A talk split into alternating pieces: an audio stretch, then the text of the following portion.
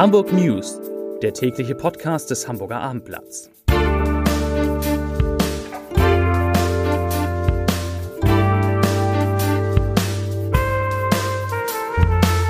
Moin, mein Name ist Lars Heider und heute geht es um neue Wege in der Corona-Bekämpfung, die Schleswig-Holstein geht, der Nachbar Hamburg aber nicht. Weitere Themen. In einem Wohnheim für Bedürftige in Schnelsen ist es zu einer Explosion gekommen. Ein Rentner aus Billstedt 81 Jahre alt, könnte hinter einer Serie von Brandstiftungen stecken und Hamburg trauert um Wolf Schneider. Dazu gleich mehr. Zunächst wie immer die Top 3, die drei meistgelesenen Themen und Texte auf abendblatt.de. Auf Platz 3 in diesem Amt sind besonders viele Mitarbeiter überlastet. Auf Platz 2 junger Kinomitarbeiter rassistisch beleidigt, Zeugenaufruf. Und auf Platz 1 HVV das ist der aktuelle Stand zum Deutschland-Ticket. Und diesen aktuellen Stand, den kann ich vielleicht kurz vorwegnehmen, denn das Deutschland-Ticket, das 49-Euro-Ticket in Hamburg, wird auf jeden Fall nicht zum 1. Januar, sondern später eingeführt. Wie viel später?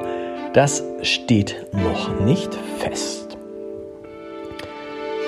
Corona gibt es noch, aber nun schwenken die ersten Bundesländer vom deutschen Sonderweg ab. Baden-Württemberg, Bayern, Hessen und Schleswig-Holstein haben sich darauf verständigt, die Isolationspflicht für Corona-Infizierte abzuschaffen. In diesen Ländern sollen Mitte November neue Regelungen in Kraft treten. Die Details, die werden derzeit ausgearbeitet.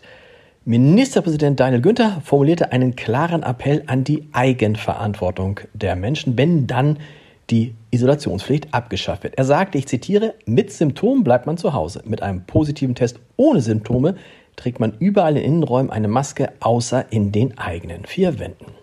Zitat Ende. Günther strebt auch an, die bis zum Jahresende befristete Maskenpflicht in Bussen und Bahnen nicht zu verlängern. In Schleswig-Holstein, wohlgemerkt in Hamburg, bleibt alles beim Alten. Aus der Hamburger Gesundheitsbehörde heißt es, ich zitiere, die bestehenden Isolationsregeln beruhen auf wissenschaftlichen Erkenntnissen und daraus abgeleiteten Empfehlungen des Robert Koch Instituts. Zitat Ende.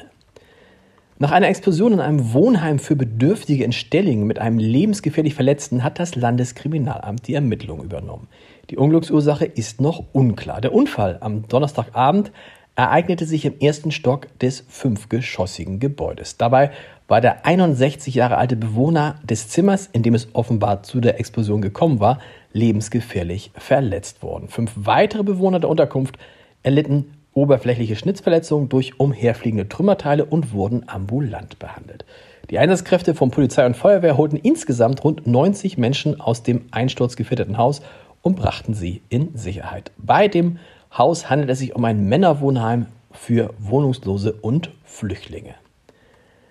Ein Rentner aus Billstedt könnte hinter einer Serie von Brandstiftungen im Hamburger Osten stecken. Laut Polizei ist ein 81-Jähriger in drei Fällen so dringend tatverdächtig, dass gegen ihn ein Haftbefehl vollstreckt wurde. Seit Mitte 2021 brannten in Billstedt mehrere Müllbehältnisse sowie Unrat im Vorraum einer Postfiliale, so formuliert es Polizeisprecherin Nina Kaluza. Und in diesem Zusammenhang sei der Rentner erstmals Ende Oktober aufgefallen.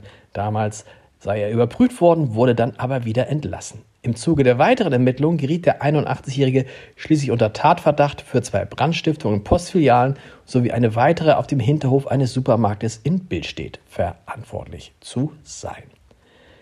Seine Bücher waren Bestseller, seine Urteile über Verirrung der deutschen Sprache klar und eindeutig. Wolf Schneider, bekannter Hamburger Journalist, Moderator und Sprachkritiker, ist am Freitag im Alter von 97 Jahren im oberbayerischen Starnberg gestorben. Als Scharfzüngiger Moderator der NDR Talkshow und als früherer Leiter der Heinrich-Nann-Schule war er weit über die Medienbranche hinaus bekannt, was nicht zuletzt an seinen Büchern lag wie Wörter machen Leute, Deutsch für Profis oder Deutsch für Kenner mit Ratschlägen für klares, verständliches Deutsch. Seine Attacken auf Blähwörter, unnötige Anglizismen, Satzungetüme und geschwurbelte Formulierungen verkauften sich bestens und 2019 gehörte Schneider zu den Initiatoren eines Aufrufs des Vereins Deutsche Sprache unter der Überschrift Schluss mit dem Gender. Unfug Wolf Schneider wird fehlen. Und wie? Die CDU-Bürgerschaftsfraktion hat die hohe Zahl von Überlastungsanzeigen in der Verwaltung kritisiert. Von Anfang Januar bis zum 28. Oktober diesen Jahres waren es 476 dieser Anzeigen, mit denen Beschäftigte ihren Arbeitgeber auf Gefahren durch Überlastung hinweisen und zum Ergreifen von Gegenmaßnahmen anregen können. Die höchste Zahl an Überlastungsanzeigen pro 100 Beschäftigten weisen die Eingliederungshilfe und die Grundsicherung vom Bezirksamt Wandsbek mit je 100 Anzeigen auf, wie die Senatsantwort auf eine schriftliche kleine Anfrage des CDU-Abgeordneten Sandro Kappe zeigt. Das war es für heute. Wir hören uns am Montag wieder mit den Hamburg News um 17 Uhr. Mehr Podcasts des Hamburger Abendblatts gibt es unter www.abendblatt.de slash podcast. Bis dahin. Tschüss.